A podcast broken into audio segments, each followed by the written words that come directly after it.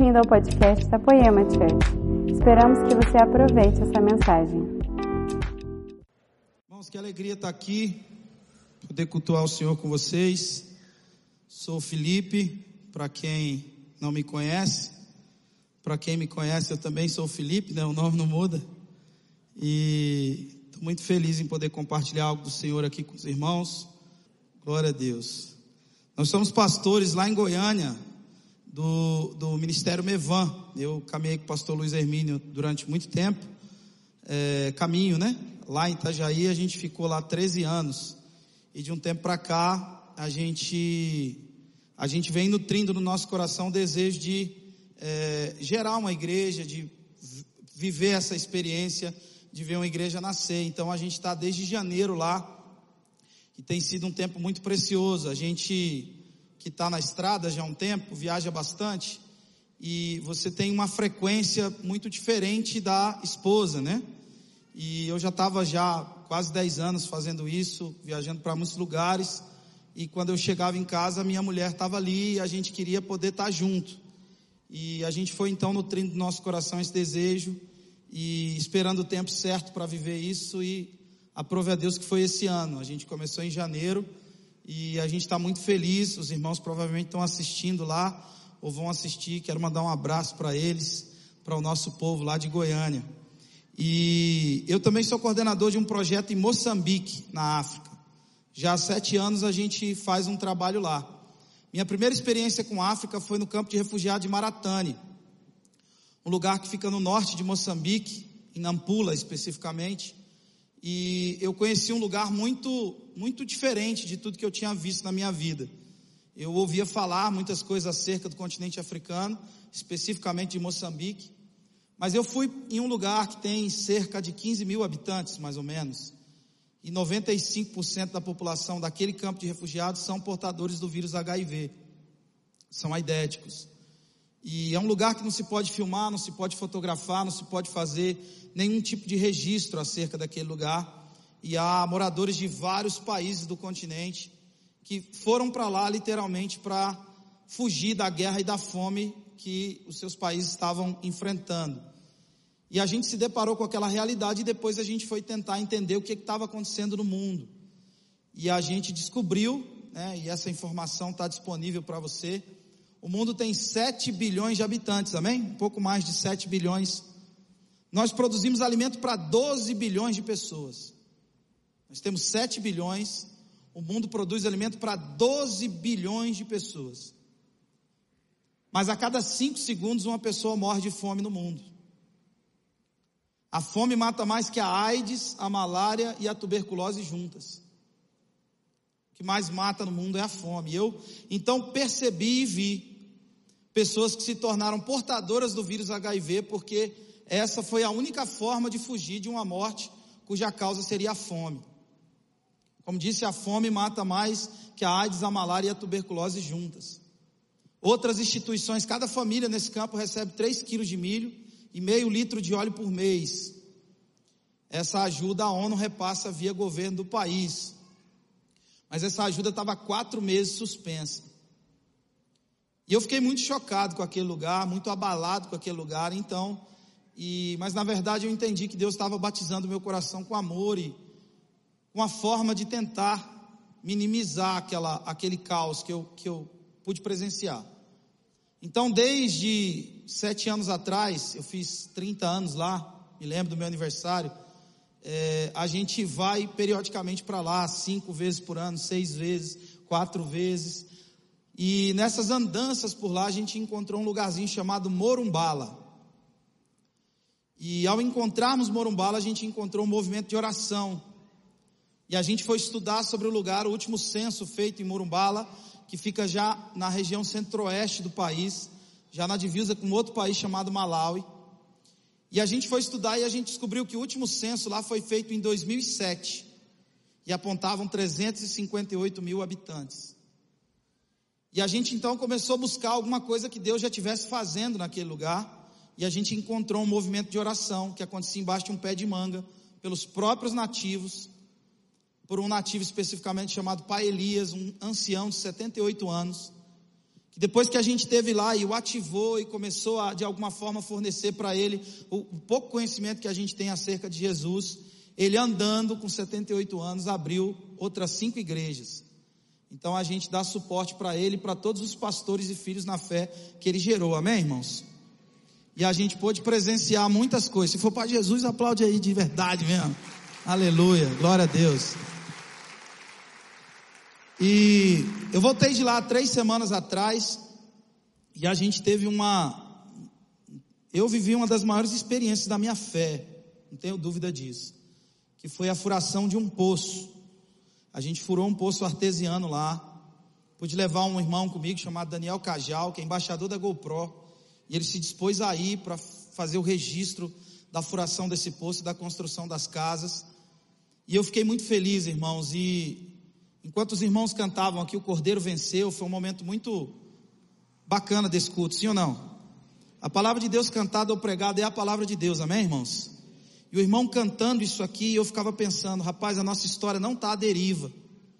Porque no livro de Apocalipse, quando os selos se abrem, antes que a perseguição fosse destravada e ela se iniciasse contra a igreja, nesse processo do livro da revelação, João primeiro vê o Senhor sentado no seu alto sublime trono, e logo em seguida, em um momento de choro, quando ninguém podia abrir o livro, quando ninguém podia determinar qual seria o nosso destino, a história indecifrável da humanidade estava sem nenhum tipo de apontamento, não produzia nenhum tipo de esperança. Então João começa a chorar, porque João vê que o nosso culto aqui hoje à noite era vão.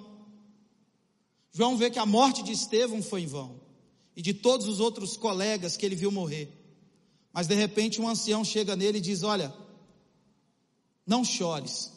Eis que o leão da tribo de Judá, raiz de Davi, venceu para abrir o livro e os seus sete selos. E naquele instante, a revelação do Evangelho. O que é o Evangelho? É a notícia. Qual notícia? Porque ele foi morto e comprou para si os que procedem de todo povo, tribo, língua, raça e nação. Amém, irmãos? Ele comprou para si. Então, diante daquela realidade ali que a gente pôde viver esses dias, foi algo muito intenso. A gente, em uma região sem água, onde as mulheres chegam a andar 10 quilômetros para buscar 20 litros de água. São muitas viúvas nessa região. Uma das cidades que a gente trabalha tem 30 mil habitantes e, segundo o administrador da cidade, há mais de 6 mil órfãos lá, chamada Megasa. E a gente pôde pregar para o Micheque, que é o pastor de lá, e, e evangelizá-lo, pregar para ele, batizá-lo, casá-lo, ordená-lo a pastor, e hoje ele é pastor de uma igreja lá, muito legal, e a gente fica muito feliz, são dois dias para chegar lá, uma região muito distante, e uma das coisas que a gente faz e que a gente criou, para poder pagar o salário de 11 famílias que a gente paga lá, a gente criou uma marca de camiseta. E tudo que é vendido dessas camisetas a gente reverte justamente para nossa, para o nosso administrativo poder fazer o pagamento desses irmãos, a manutenção mensal de cada um dos irmãos que a gente mantém lá. Eu trouxe algumas camisetas e eu queria te mostrar. São muito bonitas e quando eu mostrar você faz uma cara de impressionada aí. Essa máscara roubou a nossa reação, né, irmãos? É difícil saber se você está rindo ou se você está chorando, mas faz um barulho aí qualquer. Fala, nossa, que lindo, né, cara? Glória a Deus, que bonito. Essa aqui é uma camiseta de um leão, muito legal. Essa aqui é uma que eu gosto muito. Diz que Deus escolheu ser amado no próximo. Olha para quem está do seu lado e diz: Você não vale nada, mas eu gosto de você. Não, brincadeira, não fala não, fala não. É zoeira. Deus escolheu ser amado em quem está do seu lado. Essa aqui é uma camiseta muito bonita também. Help. E diz que há 40 milhões de africanos que nunca ouviram o Evangelho de Jesus Cristo. E essa aqui, que é a última que eu gosto muito, que é a nossa camiseta que remete ao Ubuntu. Ubuntu não é macumba não, tá irmão? Sou crente, viu? Ubuntu é produto de uma pesquisa de um sociólogo que, avaliando as comunidades africanas, um dia ele reuniu várias crianças e fez uma experiência com elas. Ele disse: Olha, ele colocou um cesto de doce a uma distância significativa delas, reuniu elas e disse: Olha, quando eu disser já, vocês vão correr, quem chegar primeiro é o dono dos doces. As crianças se alinharam para uma corrida e ele colocou o cesto de doce longe. Quando ele disse já, as crianças deram as mãos umas para as outras. Correram juntas, pegaram os doces juntas e comeram os doces juntas. E ele, espantado com aquilo, uma criança disse: Ubuntu. Como uma de nós poderia ficar feliz se todas as outras iam ficar tristes? Sou quem sou porque somos todos nós. Amém? Deus abençoe. Quem gostaria de ter uma camiseta dessa? Levanta a mão só para saber. Lá no final a gente vai estar tá vendendo, ó. Aí você pode comprar lá, tá bom? Você nos ajuda bastante a ajudar os irmãos lá em Moçambique. Irmãos, eu quero compartilhar uma palavra com você, com o tempo que a gente tem aqui, e um texto muito conhecido das Escrituras Sagradas. E é uma palavra que tem um significado para mim muito especial, porque o ouvido mais perto da minha boca é o meu, amém? Não é o seu, é o meu. E ela fala de um atributo de Deus que diante da realidade teológica que a gente enfrenta no Brasil, esse atributo é tão especial, mas ele foi tão deturpado, tão corrompido. Parece que ele é só uma credencial que Deus nos dá para viver uma vida dissoluta, sem compromisso com a santidade, com a vida devocional. Esse atributo de Deus ele é tão poderoso, tão especial, que ele é a, habilidade que Deus tem de fazer tudo novo de novo, amém? Deus faz tudo novo de novo. Deus não tem absolutamente nenhum tipo de problema com o recomeço. A gente é que tem. O recomeço nos assombra, nos assusta. Eu costumo dizer que não tem problema nenhum criança ter medo do escuro. É normal, é ou não é? O problema é adulto com medo da luz. Obrigado pelo seu amém tão empolgado. E esse atributo de Deus, ele produz essa coragem que não vem de nós mas que Ele planta em nós mediante a liberação desse atributo. Eu queria que você dissesse em alto e bom som, diga comigo, graça de Deus. Sabe, a graça de Deus, o mais próximo que a gente consegue chegar é chamá-la de favor imerecido. Nós não merecíamos tudo que Deus faz a nós. Hoje, eu e a minha esposa conversávamos sobre isso, sobre a graça de Deus. Agora, a graça não é de graça. Ela não pode ser comprada com dinheiro, mas você precisa se sujeitar a um processo para que essa tal graça de Deus seja liberada sobre a sua vida. Eu fico me perguntando às vezes que processo é esse. E aí eu enxergo e olho para a vida de Paulo. O apóstolo Paulo é sem sombra de dúvida a pessoa mais importante da nossa fé. Depois, obviamente, do Cristo. Paulo foi o apóstolo dos gentios. Nós estamos aqui por causa de Paulo. Ele atravessou o oceano para pregar a nós. E essa mensagem reverberou e chegou aqui. E nós estamos aqui, nós estabelecemos a nossa linha doutrinária, o nosso pensamento como igreja. Tudo foi escrito para nós, para os gentios. E esse homem tão importante, tão especial, tão intelectual, um belo dia ele diz que foi ao terceiro céu. Ele ouviu e viu coisas inefáveis. Essa palavra no grego significa coisas que não são dignas de serem traduzidas em nenhum idioma. Ou seja, Paulo ouviu o idioma de Deus. E ele volta dizendo: sobretudo, foi-me dado um espinho na carne. E ele ainda vai mais fundo na angústia que sentia. Ao ponto de dizer, e a gente não sabe se é literal ou não, ele disse: Olha, eu sou esbofeteado por um mensageiro do inferno, do diabo. E em meio a essa aflição e essa dor, ele olha para Deus e diz: Deus, tira de mim essa dor, tira de mim essa aflição. E no meio do clamor de Paulo, o preço da graça é revelado. Porque quando ele pede para ser livre daquela angústia, a resposta de Deus para ele é: meu filho, a minha graça te basta, porque o meu poder se aperfeiçoa na fraqueza do homem. Ou seja, A pergunta que eu faço para os irmãos, a provocação que eu faço é: que tipo de aflição a gente precisa viver? A que tipo de angústia a gente precisa expor as nossas almas para que a graça de Deus seja o bastante, o suficiente? E quando a graça de Deus é revelada como algo bastante para Paulo, o propósito é revelado no mesmo texto. Diga comigo, aperfeiçoamento. Quando, quando o Senhor responde a Paulo, ele diz: Meu filho, a minha graça te basta, porque eu estou te aperfeiçoando. Então, qual o propósito da graça de Deus? Ela é uma forma de Deus nos fazer suportar a todo o processo de aperfeiçoamento, amém, irmãos? Com Deus tudo é processo. Nada nasce grande, o que nasce grande, como diz Cláudio Duarte, é monstro. Deus trabalha com semente. E tudo é processo. E todos nós aqui, do pastor ao, aos irmãos da mídia, a eu que estou aqui com o microfone, todos nós estamos vivendo um processo.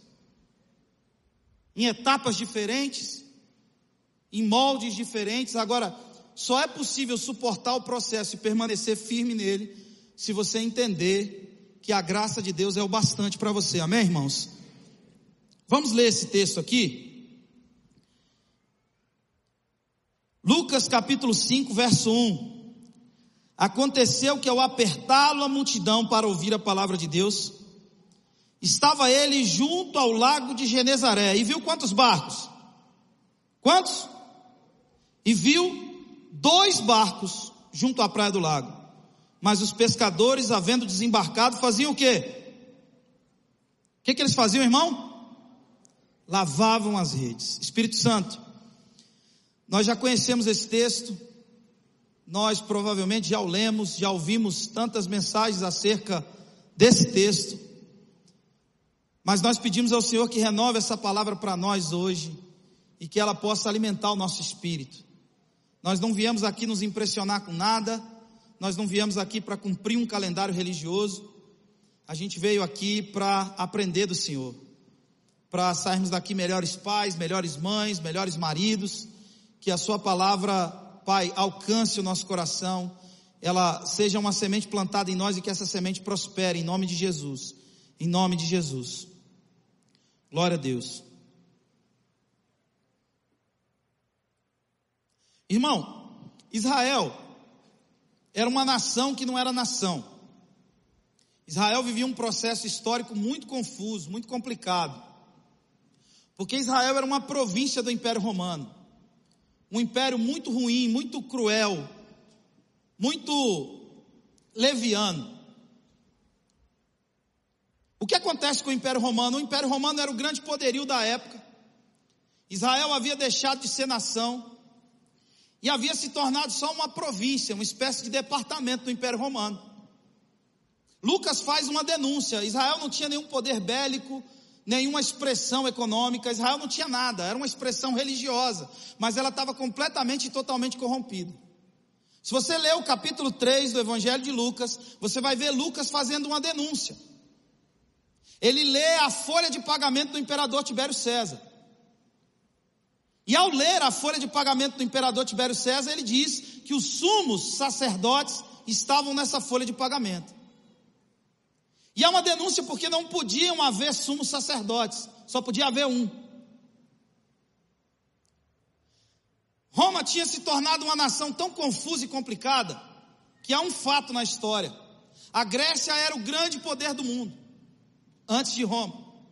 No processo, no período interbíblico, quase 400 anos, a Grécia era o grande poder do mundo e a Grécia ela regulamentou através de um imperador chamado Alexandre, ela regulamentou a pedofilia. O pedagogo, tem algum pedagogo aqui? O pedagogo foi criado para conduzir a criança da casa para a escola e da escola para casa, para ela não ser violada no caminho. A Grécia era uma, era uma nação que, que, que dispensa mais detalhes. Sobretudo há um fato histórico. O que acontece? Quando os portugueses chegaram no Brasil, eles estabeleceram aqui a sua língua, a sua religião, a sua cultura e por aí vai. Amém, irmãos? Mas a, a Roma, quando se tornou o grande poder do mundo, ela não estabeleceu a sua língua e cultura. Ela compra uma cultura grega. Nasce essa cultura greco-romana então. E Roma consegue piorar o estado da terra. Como assim, pastor? Imagina comigo agora, pensa comigo. Empresta aí a sua, mastiga com o seu cérebro aí. Imagina agora, irmãos, a polícia invadindo lugares públicos. O imperador estabelece um decreto porque ele se sente ameaçado pela visita de magos. E ele estabelece um decreto onde todas as crianças de 0 a 3 anos deveriam ser assassinadas. A polícia invade escolas, invade shoppings, invade parques de infantis e arrancam as crianças do braço dos pais e das mães. Para quê? Para elas serem mortas na praça da cidade. Imagina o céu de uma cidade onde a autoridade suprema manda matar todas as crianças. O quadro social nesse tempo aqui era muito confuso, muito complicado. Jesus podia escolher o tempo de nascer, o momento, o lugar de nascer, e ele escolheu esse tempo e, e esse lugar especificamente. Como o, o, o quadro era complicado e certamente muita gente em Israel fazia uma refeição por dia, multiplicar pães para gente que come bastante, não tem muito significado, mas lá tinha. E Jesus está andando por um lugar onde certamente haviam muitos trabalhadores sobreviventes, gente que vivia da pesca, gente que pescava para manter diariamente a sua casa. E Jesus, com aquela mensagem revolucionária, para um tempo tão confuso, de tantas expectativas, de uma transformação, sabe, que, que acontecesse da pele para fora. E Jesus estava propondo outro tipo de transformação e revolução. Jesus toma um, um caminho, onde certamente haviam muitas pessoas, uma vila de pescadores. Havia muita gente ali trabalhando, trabalhando para comer, trabalhando para viver. Eu não sei se você conhece uma vila de pescadores, acredito que sim. Acredito que todo mundo aqui, ou quase todo mundo, visitou uma praia algum dia na vida. E você passou por uma vila de pescadores. É um lugar que tem muitos barcos, de dimensões diferentes, de cores diferentes. Eu morei 13 anos em Itajaí. Itajaí tem o maior porto pesqueiro da América Latina, pelo menos foi durante muito tempo. A vila de pescador é normalmente onde o turista tira foto, beijando a esposa com a perninha levantada. Aquele monte, montoeira de barquinho atrás. Em Fortaleza você vai na vila de pescador, você compra o peixe, o cara já frita lá na orla, né? Saudade, hein, Samuel? Jesus pega a vila de pescadores, irmão. Certamente haviam muitos barcos ali. Muitos barcos. Muita gente ali. Havia uma multidão seguindo. E ele toma o caminho de um lugar que tinha certamente ainda mais gente. Agora, no meio dessa multidão de gente, desse, desse monte de trabalhador, desse monte de outros barcos que tinham ali, quantos barcos o senhor vê? Quantos? Dois barcos. Aí eu pergunto a você, de quem eram esses barcos? De Pedro, Tiago e João no barquinho, no mar da Galileia. Como é que estava o estado emocional desses caras? Eles trabalharam a noite e não apanharam nada. Absolutamente nada. Agora deixa eu falar uma coisa para você, você que é pai, você que é marido, você que tem responsabilidade como provedor de uma casa. Não há nada mais difícil para um homem do que você se sentir incapaz de manter a sua casa. Do que você perceber que o seu trabalho não frutifica ao ponto de você conseguir cuidar dos seus, suprir as carências de quem está à sua volta. Não há nada mais difícil para um pai de família do que o seu filho querer alguma coisa e você não conseguir dar. do que a sua esposa precisar de algo e você não conseguir provê-la. Imagina, irmãos, como é que estava Pedro, Tiago e João. Depois de trabalhar a noite inteira, depois de observar tudo que tinha que ser observado e sair para um trabalho, aonde a expectativa acerca do resultado daquele trabalho não era só deles, era de quem ficou em casa esperando que eles trouxessem algo. Eu sou do, do estado de Goiás, mas falo português, como você está vendo, né? E lá tem muito rio. Meu pai sempre pescou muito em rio. E meu pai, quando ia pescar, eu era muito garoto, ele falava para todo mundo que ia pescar. O projeto era dele. Mas o projeto dele gerava uma expectativa em todo mundo. E eu queria ir junto. Eu dizia, pai, deixa eu ir junto. Ele dizia, não, filho, o rio não é lugar de criança. E até o vizinho do lado ficava esperando meu pai voltar para ver se pingava um peixinho ali quando ele voltasse. E quando estava nas vésperas do meu pai voltar, Irmãos, eu nem dormia, esperando que meu pai voltasse trouxesse peixe. Um projeto que você estabelece, uma ideia que você externa, ela gera expectativa em quem está do lado. E os seus fracassos, os seus insucessos, eles alteram a dinâmica da, da vida de quem você ama. Imagina a decepção de encarar o, o vazio, o nada. Chegar em casa dizendo, deu ruim. Pegamos nada. Você está aqui comigo? Deixa eu te fazer uma pergunta então. Quantas vezes na sua vida você estabeleceu alguns projetos, alguns planos inacabados, sem nenhum tipo de êxito,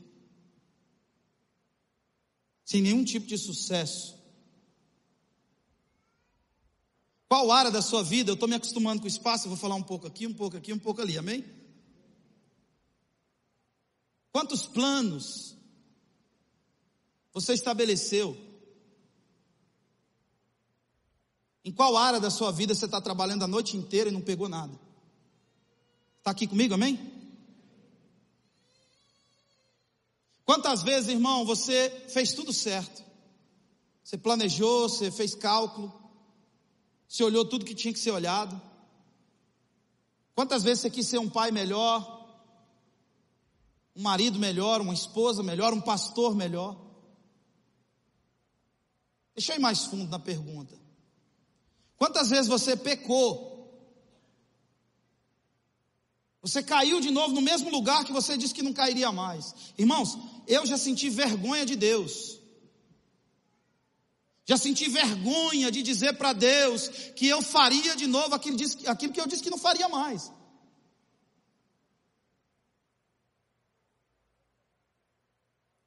Naquele dia, era muito complicado Pedro voltar para casa e dizer: Olha, eu errei de novo.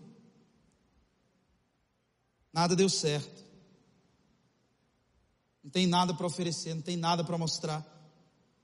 Tiago certamente fazia os cálculos para pensar nos prejuízos que aquela ausência de resultado trariam para eles no dia seguinte. Só que deixa eu te contar uma coisa, irmãos. Diante da ausência de resultado que eles tinham naquela, naquele dia especificamente, sem nada para oferecer, sem nada para dar. Tinha um Jesus andando ali naquela praia, amém? Tinham muitos barcos lá. Mas dois barcos chamaram a atenção de Jesus. Pela quantidade de peixes que tinham, não. Não tinha nada naqueles barcos. Eles não tinham nada para oferecer. Mas quando Jesus passou por eles, o que, que eles estavam fazendo? O que, que eles estavam fazendo? Eu vou perguntar até todo mundo falar bem alto. O que, que eles estavam fazendo? Diga comigo, lavando as redes. Agora deixa eu te fazer uma pergunta. Lavar as redes indicava que eles iam fazer o que no dia seguinte? O quê? Alguém que acabou de pescar, não pegou nada e agora está lavando rede. O que, que ele vai fazer amanhã? Vai o quê? pescar de novo. Então deixa eu te dizer uma coisa. Não importa quantas vezes você tenha tentado, não importa quantas vezes as coisas não deram certo, não importa quantas vezes você caiu, você tropeçou, a minha palavra para você hoje é que você precisa lavar suas redes, porque amanhã vai ser melhor que ontem, em nome de Jesus. Porque Deus não tem problema de recomeçar com a gente, Deus não tem problema nenhum de receber você de volta, de ver você retomando a caminhada. Não importa, irmãos, o que tem acontecido. Há anos atrás eu estava num farol, com a chinela amarrada de arame, uma bermuda amarrada de cadastro, pedindo moeda no farol para fumar uma pera de crack. Hoje eu vejo a minha família em Deus, irmãos.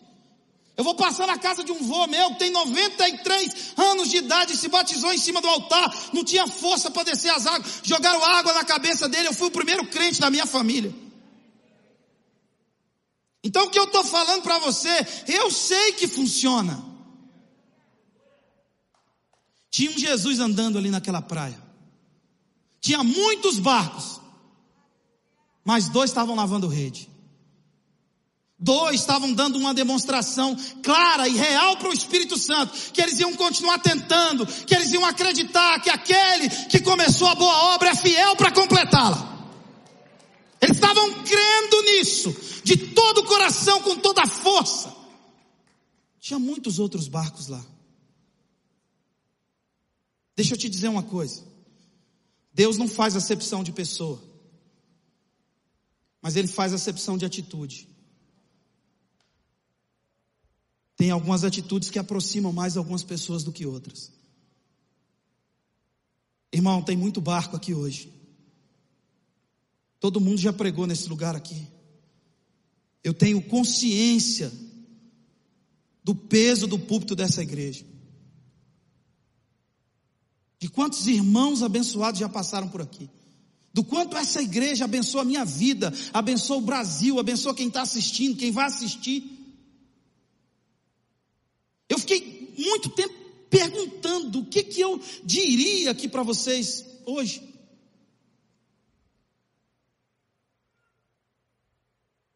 Que eu posso oferecer para você é a certeza de que recomeçar, de que se apresentar para Deus como um vaso de barro que está arrastando pé de argila pela terra, de que se você entender que Jesus veio para quem não consegue sozinho, de você entender que Jesus veio para quem não dá conta, para quem não consegue, para quem é fraco como eu, como você, Cara, isso vai funcionar na sua vida, isso vai reverberar, sabe, por lugares que você não faz nem ideia.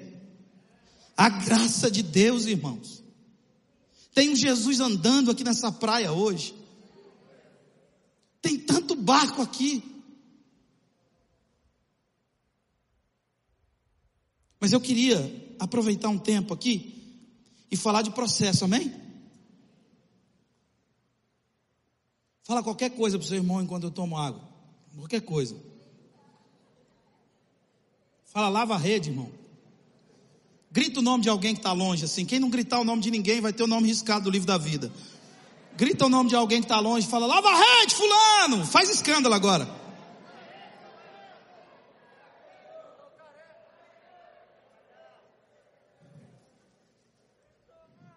Diga comigo, eu sou professor de escola dominical, então por isso que eu falo, eu não vou ficar pedindo para você repetir tanto assim, tá bom? Mas o tio, o tio te ama. O tio quer te abençoar hoje. Fala comigo, processo. Quando você lava a rede, quando você dá uma real e clara demonstração que você vai continuar tentando, não importa o que tenha acontecido, irmão. O que é lavar rede, pastor? É deixar Deus tocar em áreas da sua vida que você nunca deixou ninguém tocar. É, é, saber que cruz é um lugar que se morre nu. Não tem paninho como no quadro, não. É nu. Nada, irmãos, impressiona Deus. As nossas igrejas não impressionam Deus, o jeito que a gente canta, o jeito que a gente fala. A NASA, a NASA descobriu uma estrela, uma estrela, com 15 quinquilhões de diamantes no núcleo dela. Na menor partícula de uma estrela tem 15 quinquilhões de diamantes. É dinheiro para comprar uns 20 mundos mobiliados já, com tudo dentro. No núcleo de uma estrela, irmãos. E Deus chama as estrelas pelo nome. Eles vão tentar pegar, mas não vão conseguir, porque ela é herança. Ao vencedor dar-lhe as estrelas do céu. Agora deixa eu te dizer uma coisa, nada impressiona Deus. Deus mede o céu com a palma das mãos. Deus toma todos os oceanos na sua mão como uma concha. Deus toma as nuvens como seu carro. Imagina Deus dando um rolê à noite, irmão. Reunindo as nuvens. Postando no Twitter, partiu, poema, Taubaté. É doideira demais. Nada impressiona esse Deus que desliza nas asas do vento. A única coisa que desperta a atenção de um Deus que tem tudo é alguém com espírito contrito e um coração quebrantado. É alguém que tem lágrima nos olhos e diz: Senhor, me ajuda, Jesus. Eu queria ser um pai melhor, Senhor. Mas eu tenho que dar para os meus filhos o que eu não recebi de ninguém. Me ajuda, Senhor, eu queria ser um marido melhor, mas eu não vi nenhum casamento à minha volta dar certo. Eu queria ser um filho melhor, mas eu não encontro, sabe, espaço na vida dos meus pais para ser esse filho que eu gostaria de ser. Sabe, irmão, Deus é Deus. Lavar as redes é essa consciência de quem Deus é e de quem a gente é. É parar de carregar o que você não deve carregar mais. É tirar tudo que não tem vida, tudo que é obra morta e toda a consequência da obra morta. Nada que nasce na carne termina em Deus. Só o que nasce em Deus termina em Deus. Por isso que o homem é feito no quinto dia e no sexto dia ele descansa. Ou melhor, no sexto dia o homem é feito e no sétimo ele descansa. O homem não começa trabalhando, ele começa em Deus. Amém, irmãos? Diga comigo, processo. Versículo 2: entrando em um dos barcos. Versículo 2: e viu dois barcos junto à praia do lago, mas os pescadores, havendo desembarcado, lavavam as redes. Entrando em um dos barcos, que era o de Simão, pediu-lhe que afastasse um pouco da praia e assentando-se ensinava do barco as multidões. Olha para mim. O processo é o seguinte: se você der uma demonstração, e eu quero ser como o professor da escola dominical, e olhar para isso e enxergar um processo nesse texto. Se você lavar suas redes, se você der uma demonstração para o Senhor, se você continuar tentando, não importa o que tenha acontecido, não importa quantas vezes você caiu, não importa quantas vezes não deu certo, amém, irmão? Você vai lavar suas redes. Esse Jesus que está andando aqui nessa praia vai entrar no seu barco, cara. Vai falar para vocês: se afasta da margem, se afasta da praia, se afasta desse lugar onde você acha que oração é dizer para Deus o que ele tem que fazer, como se ele não soubesse. Se afasta desse lugar onde, onde as circunstâncias, elas, elas conduzem a sua adoração, seu canto, a sua devoção. O Covid, irmão, não pegou Deus de surpresa. No céu ninguém usa máscara, amém, irmãos? Os anjos não estão na fila da vacina. Deus continua sendo o Pai das luzes, em quem não há mudança e nem sombra de variação. Sai desse lugar. Jesus vai te tirar desse lugar. Não para um lugar de irresponsabilidade, veja bem. Mas para um lugar onde você vai perceber que Ele continua sendo seu pastor e de nada você vai ter falta. O Deus de Davi, que você vai olhar para ele e dizer: Olha, eu sou velho, já fui moço, mas nunca vi um justo desamparado, nem a sua descendência mendigar o pão. Se afasta um pouco da margem. Jesus vai entrar no seu barco e ele vai começar a ensinar coisas através da sua vida. Você acredita nisso? E você vai dizer coisas que você nunca estudou para dizer. Por mais improvável que você se sinta. Por mais incapaz que você seja. Por mais, sabe, infrutífero que você se sinta, não interessa. Ele vai entrar no seu barco e ele vai usar a sua vida. Ele vai curar casamentos através de você. Ele vai curar a vida financeira de pessoas através da sua vida. Ele vai usar você lá no seu prédio, lá no seu trabalho, lá na sua escola, lá na sua faculdade. Mas isso começa lavando rede. Isso começa mostrando para o Espírito Santo que você acredita que aquele que começou a boa obra é fiel para completá-la. Jesus entra no barco de Pedro e agora, irmãos, o barco de alguém que não tinha nada e as pessoas olhavam e diziam: Mas Pedro, tem nada para dar, nada para oferecer. Como é que Jesus vai para o barco de Pedro? Tinha gente querendo levar Jesus para tudo que é lugar e ele escolhe o barco de quem não tinha nada para dar. E ele começa a tocar as pessoas através desse barco. Você acredita em Jesus, amém? Existe um processo. Talvez o processo para alguns é realmente lavar as redes. Dar essa permissão para o Senhor tocar em áreas da sua vida que você nunca deixou ninguém tocar. Mas depois dessa parte do processo, Jesus entra no seu barco. E ele começa a tocar pessoas através da sua vida. Você acredita nisso? Por mais louco que isso pareça, ele vai usar você. Agora, o texto segue Versículo 3 diz assim: Entrando em um dos barcos, que era o de Simão, pediu-lhe que afastasse um pouco da praia, e assentando-se ensinava do barco as multidões. Versículo 4: Quando acabou de falar, disse a Simão: Vai para onde as águas são mais fundas. Quando acabou de falar, disse a Simão: Passa-te ao largo, vai para onde as águas são mais fundas e lá você vai lançar as redes para pescar. Sendo muito simples, torno a dizer: tem um Jesus andando aqui nessa praia, e como o amado irmão disse, a gente não precisa nem sentir, é só crer, né, irmão? Ele garantiu, né? Que ele estaria entre a gente. E se você se apresentar para o Senhor, para esse Senhor, para esse Jesus que sabe onde você chora. Se você lavar suas redes, Ele vai entrar no seu barco, e por mais improvável e louco que isso seja, Ele vai usar a sua vida. Mas o versículo seguinte diz o seguinte: quando ele acabou de falar, ele disse a Simão: Simão, vai para onde as águas são mais fundas. Você lava suas redes, Jesus entra no seu barco, mas vai chegar uma hora que ele vai parar de falar. Ele não vai querer falar mais nada através de você. Ele vai querer falar com você e ele vai dizer: "Meu filho, minha filha, vai para onde as águas são mais fundas. Vai para um lugar onde ninguém vai ouvir o seu choro. Vai para um lugar onde você vai entender que coisas grandes e ocultas não estão no Google, não estão no YouTube, não saem desse púlpito, estão em Deus, no Senhor, entre você e ele. Amém, irmãos? Pedro, vai para onde as águas são mais fundas.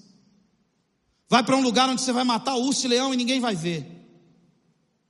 Vai para um lugar onde você vai ajoelhar e vai querer morder o chão. Vai para um lugar onde a internet não funciona. Onde os seus seguidores não estão.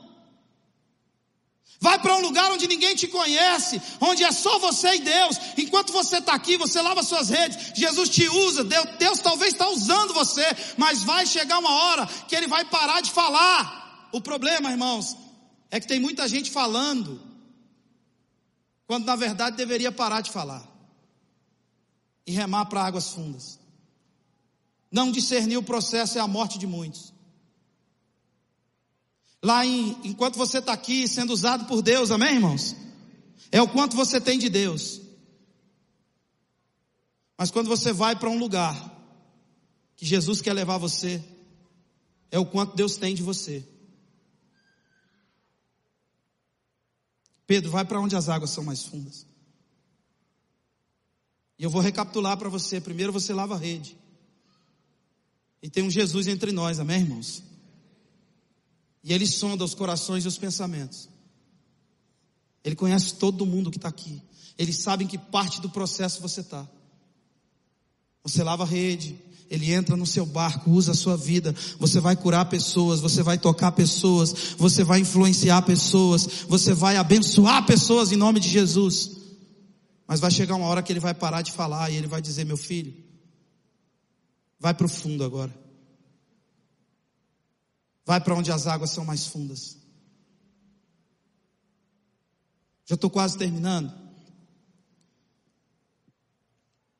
Como é que chama o órgão de luz aqui de, de Taubaté de São Paulo? Eletropaulo? É isso mesmo? Meu Deus, tem várias, né? Que benção, tem uma concorrência. Nos outros lugares é um só. Aqui tem muitos. Quantos que é? EDP? É isso mesmo? Eu estou inseguro, gente. São muitas notícias, né? EDP, vou ficar com a palavra do ancião. EDP. Uma vez eu fui na EDP. Tinha um negócio da igreja do Mevan Itajaí. Lá chama Celeste, a EDP. E uma vez eu fui na EDP. Pegar uma segunda via, meu pastor, de um, de um boleto lá que, que, que um negócio da igreja lá. Essas coisas de igreja. E eu cheguei lá, tinha muita gente. E eu peguei uma senha na EDP. E dizia, eu morava numa casa da igreja, tinha uma rádio da igreja e tudo mais, eu tinha que desmembrar e era um, uma, uma negoceira. E aí eu peguei uma senha que dizia a hora que eu entrei na EDP e a hora que supostamente eu seria atendido. Ia demorar. Eu falei, vou sentar ali no canto e jogar Candy Crush, né? Que era a sina na época de todo mundo, né? Até lembrei de uma piadinha. O cara pergunta: Você tem Instagram? Eu falo: Não. Você tem Facebook? Também não. Você tem WhatsApp? Também não. O que, que você tem então? Tem uma vida. Manda para mim no Candy Crush. Quem riu é porque jogou Candy Crush. Já pediu de madrugada uma vida para alguém, né? Para continuar no vício, né? Ó, oh, tem muita jogadora aqui. E eu fiquei sentado na IDP esperando a hora de ser atendido. E aí, na ocasião da minha espera, me deu, estamos juntos aqui, amém? Na ocasião da minha espera, me deu vontade de ir ao banheiro. E eu fui no banheiro da IDP. O lugar que fornece luz para toda Taubaté, é isso? Ou para todo o estado? Para toda Taubaté. O lugar que ilumina a sua casa, o lugar que ilumina muitas casas, que ilumina prédios, condomínios, praças, escolas, faculdades, a IDP fornece luz e ilumina a cidade inteira. Mas eu quis ir no banheiro da IDP. Quando eu cheguei no banheiro estava escuro. Eu apertei o reator para ligar a luz. O banheiro da IDP não tinha? Pensei na hora, falei, rapaz, não está fácil para ninguém, né, cara? Coisa complicada, meu irmão. E naquela hora o Senhor falou comigo. Eu queria que você olhasse para mim. Ele falou: Filho, tem muita gente que leva luz para muitos lugares, que abençoa casas, praças, que ilumina estádios. Mas tem alguns cômodos da sua casa que estão em trevas.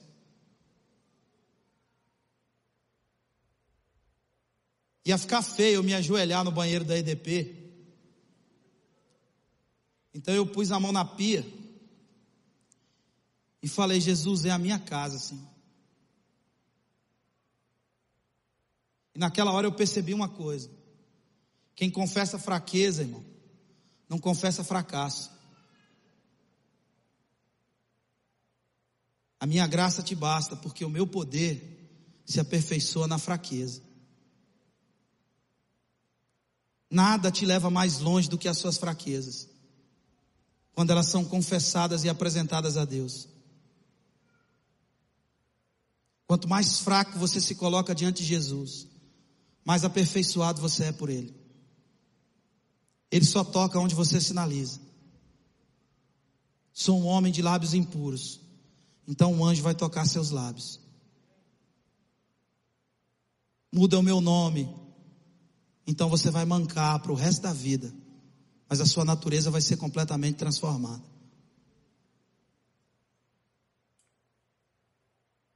E eu disse, Senhor, é a minha casa. Que está escura, algum lugar da minha casa e o Espírito Santo dizia para mim: abre a janela, meu filho, e deixa o sol da justiça iluminar sua casa. Vai chegar uma hora, você lava a sua rede, Jesus usa a sua vida. As pessoas vão perceber o quanto Jesus usa a sua vida. Olha para mim agora. Mas vai chegar uma hora que ele vai dizer: Eu não tenho mais nada para falar. Vai para onde as águas são mais fundas. E aí você tem que voltar para lugares que você nunca devia ter abandonado. Você vai voltar a fazer coisas que você nunca devia ter deixado de fazer. Eu quero me apaixonar outra vez. Eu quero me desesperar outra vez. Eu quero perder o sono outra vez, queimando de amor por ti. E aí, irmãos, Pedro, lá em Águas Fundas, vamos terminar aqui. Versículo 4. Você tem Bíblia aí? Está com a Bíblia aí? Amém? Você abre ou você liga, né? Os tempos são. Quando acabou de falar, disse a Simão: Faze-te ao largo e lançar as vossas redes para pescar. Respondeu-lhe Simão: Mestre, eu estou trabalhando a noite inteira com meu casamento. Mestre, eu estou trabalhando a noite inteira com meu ministério. Mestre, eu estou trabalhando a noite inteira com a minha faculdade. Eu não sei qual área da sua vida que você está trabalhando a noite inteira. Mas eu imagino Pedro chorando, dizendo: Mestre, eu estou cansado, eu estou desgastado, meus braços estão doendo, eu não aguento mais, a minha esperança quase se esgotou. Mas, sabe, mestre, sobre a sua palavra eu vou lançar as redes. Sobre a sua palavra eu vou acreditar, eu vou crer na sua palavra. Deixa eu te dizer uma coisa, tem um Jesus andando aqui nessa praia. Você lava suas redes, ele entra no seu barco, usa a sua vida, mas vai chegar uma hora que ele vai parar de falar, ele vai parar você e ele vai chamar você para ele. Não é mais o quanto você tem dele, é o quanto ele tem de você. E quando essa hora chegar, sabe o que vai acontecer? Olha para mim. Jesus, ele vai dar uma palavra para você. Você vai receber uma palavra de Jesus. E se você tem uma palavra de Jesus, irmão, ainda que o diabo apareça na sua frente, a palavra tem poder de partir o diabo no meio, para você ir aonde Deus disse que você vai, para você chegar onde Deus disse que você vai chegar, para você viver o que Deus disse que você vai viver. Mas você precisa chegar nesse lugar, nessa sujeição para que a graça serve? Para nos habilitar para viver uma vida sem responsabilidade com o Espírito Santo. Entristecendo o Senhor. Não, irmão, morda no dedo, mas guarda a tua santidade.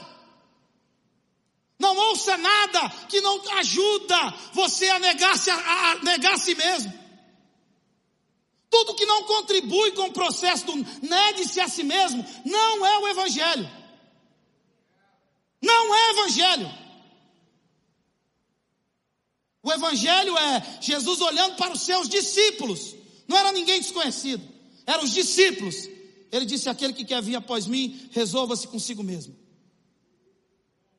Negue-se a si mesmo. E tome a sua cruz. O que é cruz? É objeto. Eu levo a cruz para a padaria, levo a cruz para o mercado. Cruz não é objeto, cruz é um mapa. Cruz é uma geografia que o Senhor está apontando. É vertical e é horizontal. É responder o que não foi respondido por Adão e por Caim. As perguntas que ele fez estão reverberando até hoje. Adão, onde é que você está? Caim, cadê seu irmão? Vai para onde as águas são mais fundas. Então Pedro responde: Senhor, A noite inteira eu estou trabalhando, não apanhei nada. Mas sobre a sua palavra eu lançarei as redes. O último versículo. Versículo 6. Isso fazendo, apanharam grande quantidade de peixes e rompiam-se-lhe as redes.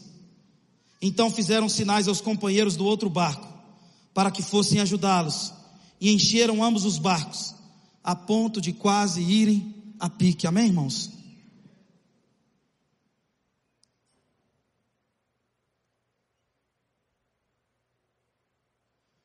Pedro se sujeita àquela palavra de Jesus. E ele faz sinal para as pessoas. Onde essas pessoas estavam? Na praia.